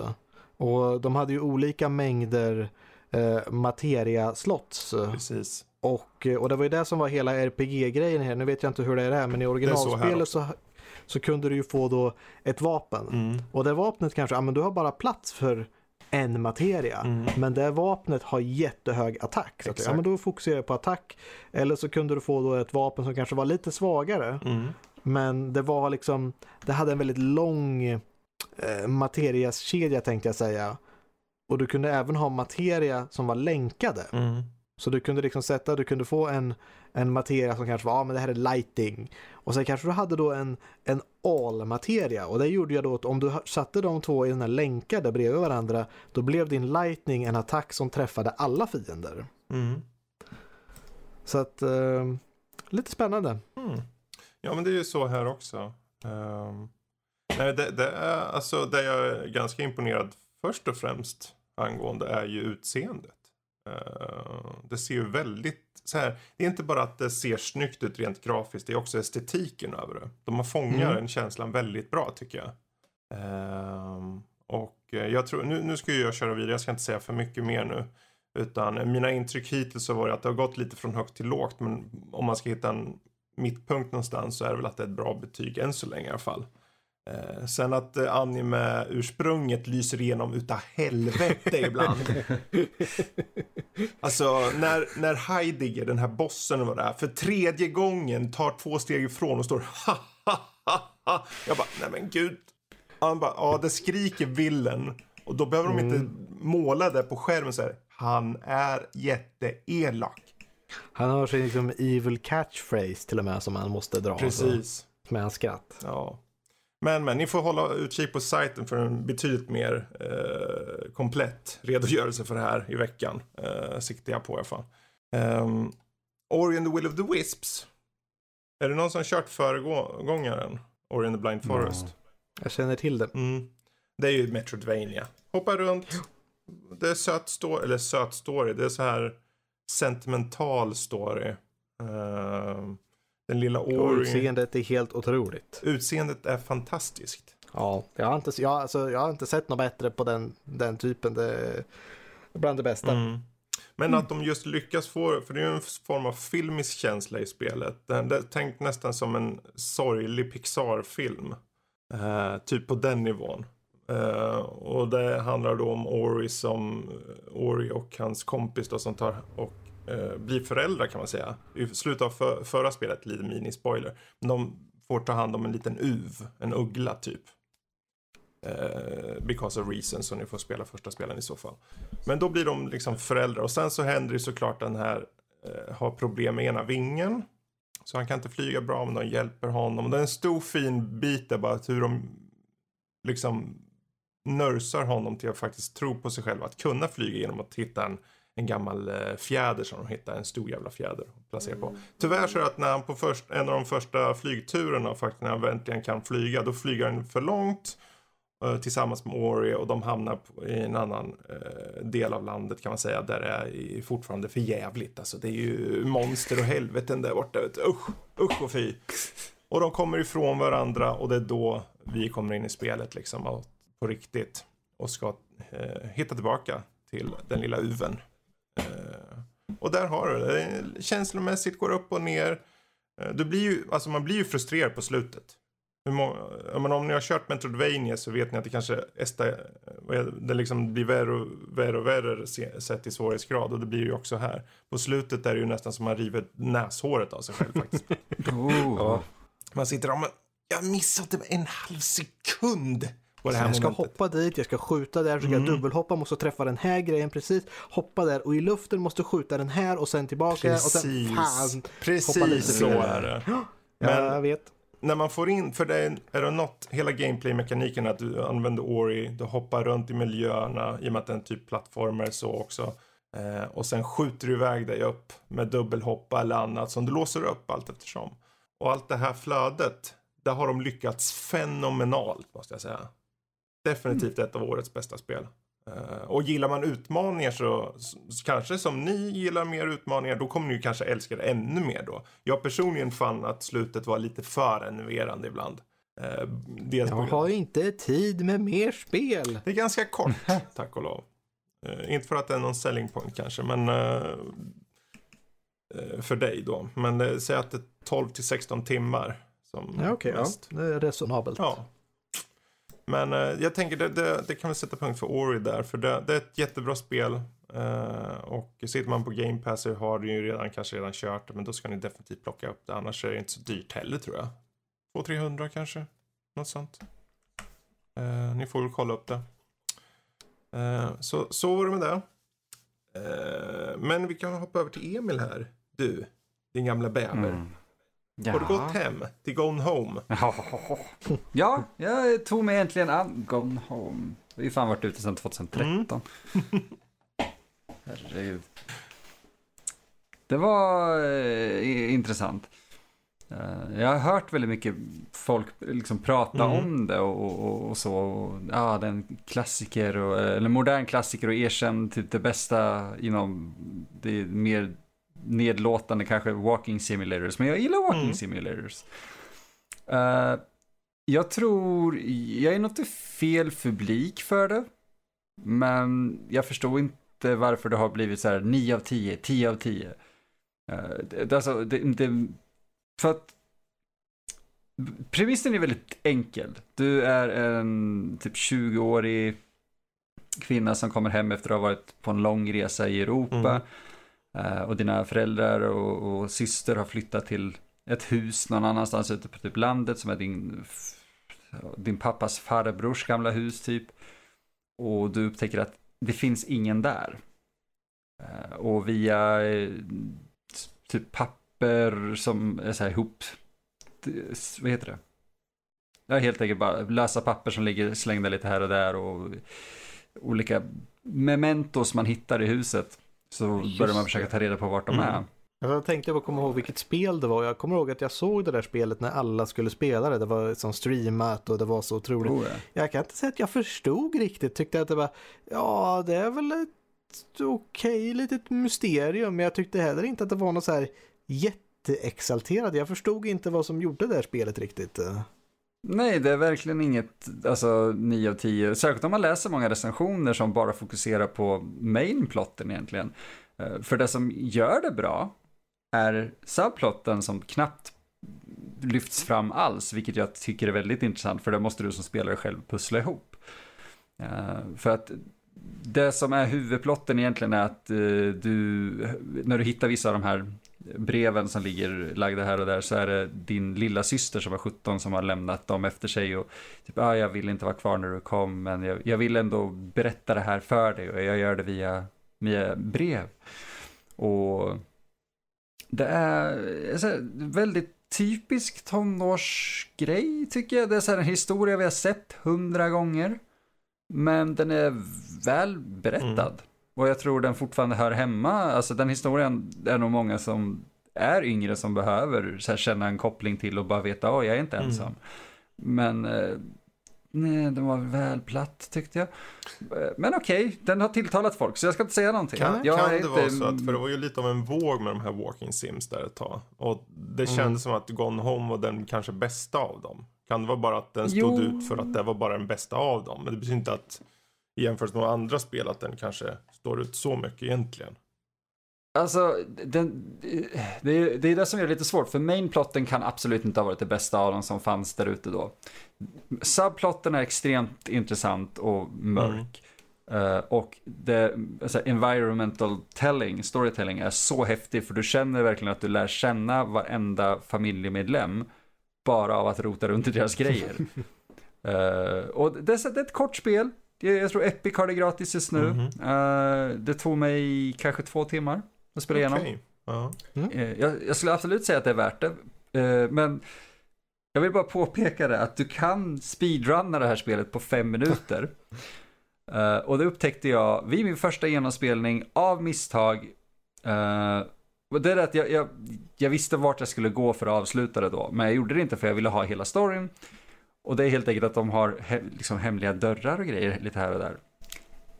Ge inte någon som letar upp hemligheter i spel en anledning till att leta upp hemligheter i ditt spel om du vill berätta en historia. Eh, det, det tog mig liksom så fort, det, inom två, tre minuter så hade jag bara, åh, här ska nog inte vara en.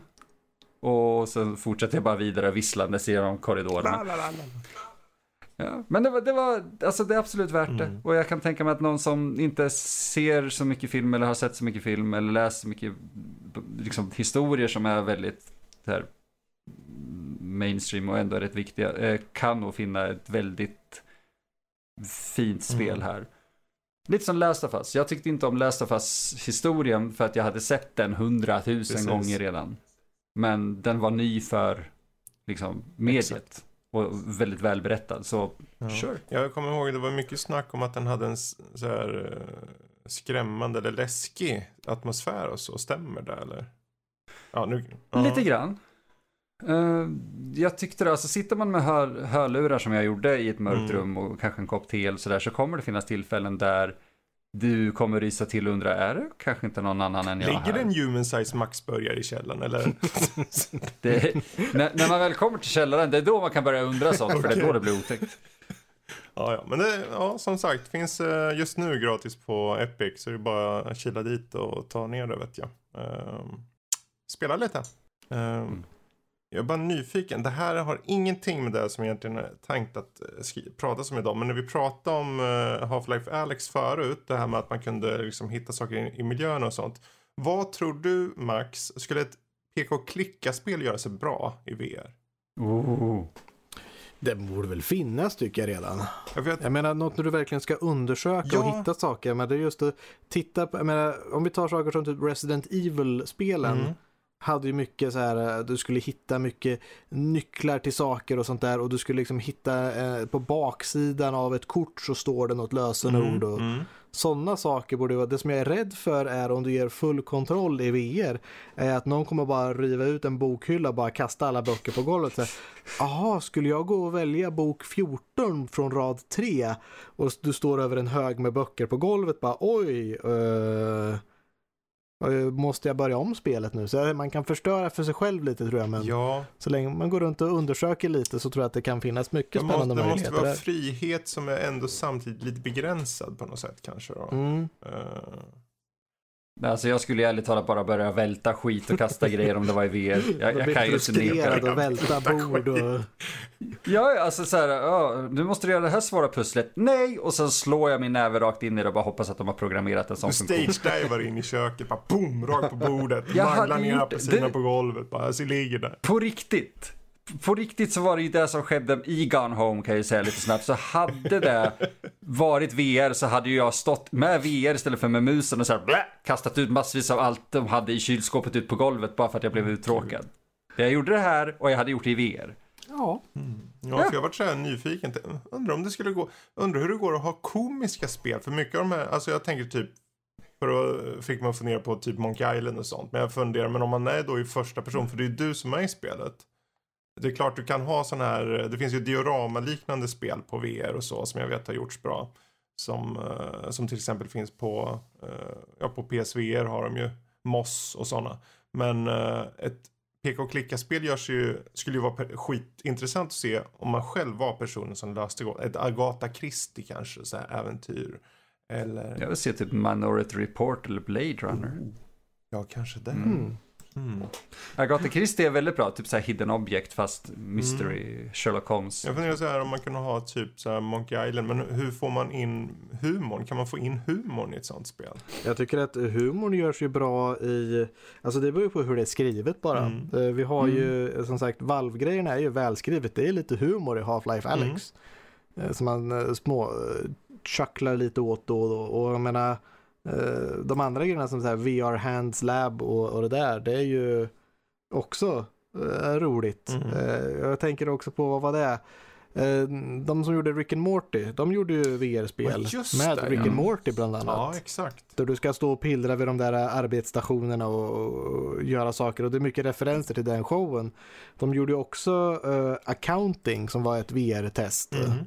Eh, som är också lite så humoristiskt. Där, du, där de skojar just om att gå djupare in i VR. Att du tar på dig ett VR-headset och om du dödar dig själv så kommer du upp en Vänta, tar nivå du på dig hela ett tiden. VR-set i spelet?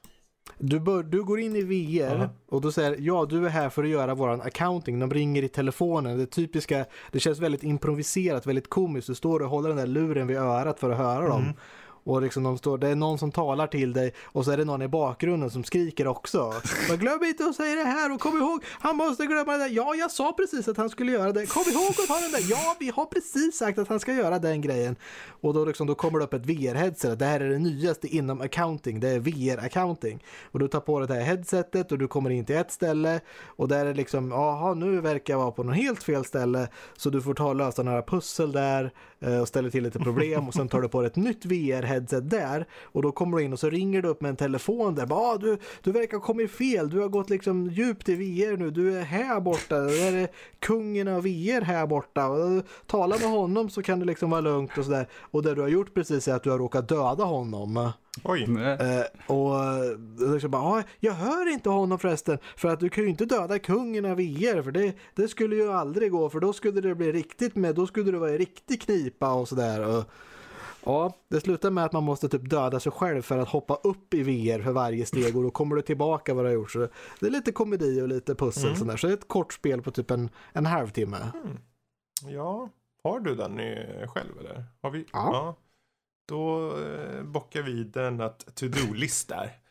Som sagt, tycker man om Rick and Morty-humorn så är det, det är samma skapare. Ja. Och det är när man hör liksom bara, jag känner igen den där rösten. Mm. Nej, för jag var just nyfiken på hur förmedlingen av uh, humor då i, just VR då. Uh, det är klart att det går att göra bra skrivet så, men just i, gällande just peka och klicka-genren som Monkey Island som har lite tongue och det handlar mycket om dialoger och så. Oftast mm. mot den du är.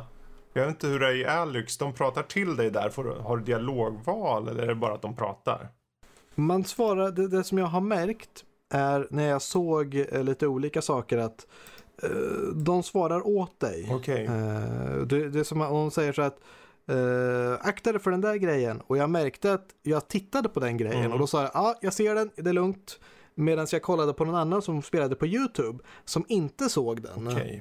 Och då svarade hon inte med den här, liksom, ah, jag ser vart den är någonstans. Mm. Så liksom, men det måste man ju uppfatta att man ser den också. Så bara, nej vänta, jag ser den inte alls det. Det beror på hur bra de har gjort det. Men annars så är det liksom eh, statiska. Att de säger någonting, du säger någonting tillbaka. Att det är inga dialogval om man mm. säger. Uh, men det är ju som, jag kan och göra så var som helst. Jag menar jag har ju spelat Skyrim i VR som förut. Och Fallout mm. VR finns ju. Och där är det ju massa dialogval som du bara väljer i en meny egentligen. Ja, det, det, är svårt att få någon röstigenkänning för att få det att funka om man ska ha full immersion. Mm. Utan det, det är vi fortfarande för långt ifrån är jag rädd för. Ja, ja. ja. Um, jag tar och hoppar vidare nu. Uh, för jag tänkte att vi ska avsluta här med att vi kan gå igenom lite uh, liten konsumentupplysning här tänkte jag. Uh, typ. Mm. Jag tänkte bara att vi ska gå igenom vad som komma skall. Månadens spelsläpp. Och då är det bara ett par pärlor då. eller potentiella pärlor. Vi har ju ingen aning. Kanske, jag har ju tipsat tidigare om något som säkert har varit skit. Så man får väl se. Ni får väl ta det med en nypa salt. Men under i alla fall nu i april då, som vi är inne i. Uppenbarligen så har vi ju Resident Evil 3 som precis släppts. Eh, och Final Fantasy 7 släpps ju på pappret egentligen nästa fredag, men den finns i butiker redan idag. Så det kan ju vara värt att kika in. Och jag tror de flesta som känner till det, de har förmodligen redan köpt båda spelen. Tror ni inte det? Mm. Jo. Annars jo. är de slut ändå. Så ja. att, I alla fall om du försöker få tag på en fysisk kopia. Det var ju ett litet äventyr. Det var ju på. det. Vi fick åka ja. först till Elgiganten och sen till Mediamarkt. Men det var ju verkligen så jag bara, ah, har de i lager? Ja, de har 43 i lager mm. här, men då är det lugnt. Så kommer vi dit och så ser ingenting. Ja, men vi provar i andra affärer. Jag ser inga här och går in på hemsidan och ser, ja, det är slut i första butiken mm. redan. Så Precis. Oh, Jesus. Precis. Fick vi fråga den här nissen där, bara, ursäkta, jag vill ha det här. Och han tittar på oss och bara, ja, jag vet vi precis sa inte det, det var tomteverkstan vi var inne på. Ja, han, han gick liksom bakom där och hämtade, så kom han ut med två spel. Så bara, vi skulle bara ha ett. Han bara, jag lägger undan ett till mig själv. Mm. Så att, uh... han, var, han, var, han var smart. Ja. Han var klurig den här. Uh, men det är i alla fall Final Fantasy 7 Remake och uh, Resident Evil 3 Remake. Mycket remake. Men sen har vi också den här asymmetriska shootern som heter Predator Hunting Grounds. Och mm. uppenbarligen är det ju på Predator-rovdjuret licensen där. Uh, det kan vara hit or miss, men det kan vara värt att hålla utkik. I alla fall om ni är ute efter den här asymmetriska... Uh... Det måste vi prova om jag får spela Predator. Nu, nu vaknar han där. Du, Det är för en som spelade mycket av Evolve-spelet och spelade monster som också var fyra mot en. Så Du vet, om... jag ser mycket fram emot Nu, det. nu kommer jag låta så här dumsnål. Men om Ja. du köper det till mig så lovar jag att köra med det. Och jag lovar att inte vara Predatorn. Då får du vara Predatorn. Ja, får du ihop Mm. lite mer folk bara så är det gjort. Alltså jag spelar gärna det, för jag gillar ju utvecklarna. Det var ju de som gjorde Rambo om jag minns rätt. Var det Mm, samma som coolt. gjorde Rambo? Nu, nu Jag tittar tappade nu, vi ju Nu, lite nu av deras blev jag ju lite avtänd måste jag säga. Ilphonic heter de i alla fall. Nej, Okej, ja. Jag kan ha fel, men jag har ja, det. om vi säger så här, det ser ju ändå okej ut rent Det ser utseendemässigt. Så. Eh, och man kan ju bli ställt, man kan bli genomskinlig som Predatorn och bara springa runt. Man är lite mer begränsad på vissa saker. Och sen de som kör eh, på andra sidan, de Marines då, de är ju fyra pers liksom. Så. Eh, Jag kan Ja, skjuta Och sen är det ju massa andra, mar- alltså de här marinesen vad jag förstår har ju ett uppdrag de måste Mm. göra. Och eh, då finns det ju också andra liksom NPC mm, marines som går runt i den här basen och skjuter som man måste liksom, så du liksom som människor ska du ju in på någon bas och göra någonting vad jag förstår. Och där måste du också döda alla andra människor, Mm, NPCer mm. då. Och då är det Predatorn under tiden som springer där uppe i grenarna och är osynlig och försöker isolera och liksom hitta liksom möjligheten. Ja, nu står han vid en dator där. Då, nu sålde du slutar in man med osynligheten, Nu, eh, nu sålde du in med ännu mer där, det är bra.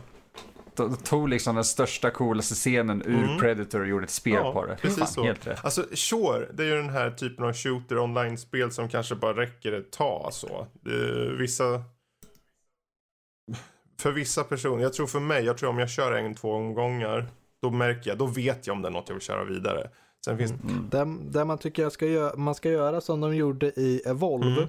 Det är att det kommer finnas de som bara vill spela en viss roll. precis. Och det tycker jag att då ska man kunna behålla det här så att ja, men jag vill spela med random personer eh, och jag vill bara spela som Predator. Och det spelar ingen roll om jag får vänta en halvtimme på en match. Är det bara där jag vill spela så, är liksom, så vill jag bara Mm. köra det. Jag vill inte råka, åh jag skulle vilja spela Predator och så blir det bara randombaserat på fem personer. Chansen att du blir Predatorn är inte stor, den är en på fem så att säga. Exakt. Och då, då är det inte liksom, då, då vill man ju inte bara hoppa ut och cancella den matchen och in på Mm. ny. Ja, det finns mycket matchmaking där som jag inte vet hur de löser. den 24 april släpps det, så det är värt att hålla utkik. Eh, För övrigt var Final Fantasy 7 egentligen den tionde satt, men som sagt det finns ju ute. Mm. Eh, Det släpps även ett spel som heter Trials of Mana. Jag vet inte om du kanske har koll på den här serien, eh, Max, Mana-serien. Eh, Jag spelade första spelet för länge, länge, Ja, länge sedan. Men det är ju ett JRPG, det, det är uppiffat och fint och, och ser lite mer modernt ut skulle jag vilja säga. Fast det fortfarande har den där Mm. klassiska. Eh, det är en revival, säger de själva, av tredje spelet i, i Mana-serien. Eh, så det är väl en mer av en reimagining kanske, eller en remake. Eh, den kommer på samma dag, den 24. Så är ni JRPG-fan så kan det vara värt att hålla utkik efter. Eh, Jag tror det är många som ser fram emot det. jag tror, ja det är möjligt Mm. faktiskt. Eh, och sen slutligen, eller jag har här Co-op, eh, det är ju, couch co-op är ju inne nu för tiden. Man ska sitta ett gäng och sen ska man bli irriterad, ungefär som i Overcooked. Och nu finns det, eller den 28 kommer ett nytt spel som heter Moving Out. Vad gör man då? Jo, man hjälper sina vänner att flytta ut från deras hem. Åh, Och ja, ni kan ju tänka er själva, det är fyra personer som ska flytta grejer och det kommer gå åt helskotta. Eh, det är couch co-op deluxe. Eh, jag tror att det, det har potential att vara bra. Det är Team 17 som ligger bakom det också. Ja, det är Worms. Exakt, så den har i alla fall bra pedigree där. Kan vi kaos? Mm. Jag flyttar inte bananabomben. Nej. Och det är säkert så här på tid och grejer och så. Så att eh, det är lite hektiskt och lite knasigt och lite roligt. Kan vara bra. Så håll utkik efter det. Och slutligen, alla de här som sitter på, på Xbox känner ju till Gears of War-serien. Och det kommer ett XCOM-liknande spel i serien som heter Gears Tactics. Den 28 också. Eh, och det är väl egentligen samma sak. Det är XCOM-upplägg fast det är eh, Gears-världen då. Så det kan vara värt att hålla utkik också efter om man gillar XCOM och sånt. Jag vet inte, gillar du XCOM-upplägg, Max? Ja, det är rätt intressant. Jag spelade ju det här det, Age of Wonder Planetfall som var som ett Civ-spel där combaten var som XCOM. Ja, just det ja. Det var lite spännande. Det var synd att det kändes, inte, det kändes lite tafatt. Lite jag taffligt. kom inte in på det så mycket, men det blev lite... Oh, Jesus. Där sprängdes Fredrik. Ja. Hmm. Där har ni i alla fall några av de uh, spel som kommer ut under månaden som kan vara värda att hålla utkik efter. Eh, ni har även en releaselista på vår sajt. Så om ni är bara osäkra på vad som kommer ut så bara hoppa in där och kika. Eh, I övrigt tror jag inte jag är så mycket mer. Eh, jag tror vi tar och rundar av här faktiskt. Ehm, och eh, vi kan ju börja med att tacka Max och Emil här som har haft eh, tid och möjlighet och lust framförallt och vad de är här och bubbla av sig lite. Tackar. Ja. Tackar. Ja, varsågod. Tacka Fredrik, vår eh, Oj. erfarne värd som kommer med styr upp denna stund av värdigt lyssnande. Det är sant, det är sant. En liten Nej, applåd just, för nu... Fredrik. Ja, en kort, en kort applåd. Med det sagt så ska vi runda av här och eh, ni vet ju som vanligt, hoppa in på sajten nördliv.se. Där hittar ni allt möjligt, recensioner och det är artiklar och det är bilder på Emil naken. Nej, vi har inte dem. Än. Än. Kommer snart. Patreon. Patreon endast. Och vill ni höra av er så är det bara info.nordlivpodcast.se alternativt på Twitter eller uh, Instagram. Uh, at uh, nordliv.se. Så, med det sagt. Vi ska nu gå ner i källaren och ta de där mumsbitarna på den där human size max-burgaren. Så uh, toodaloo helt enkelt. Toodaloo.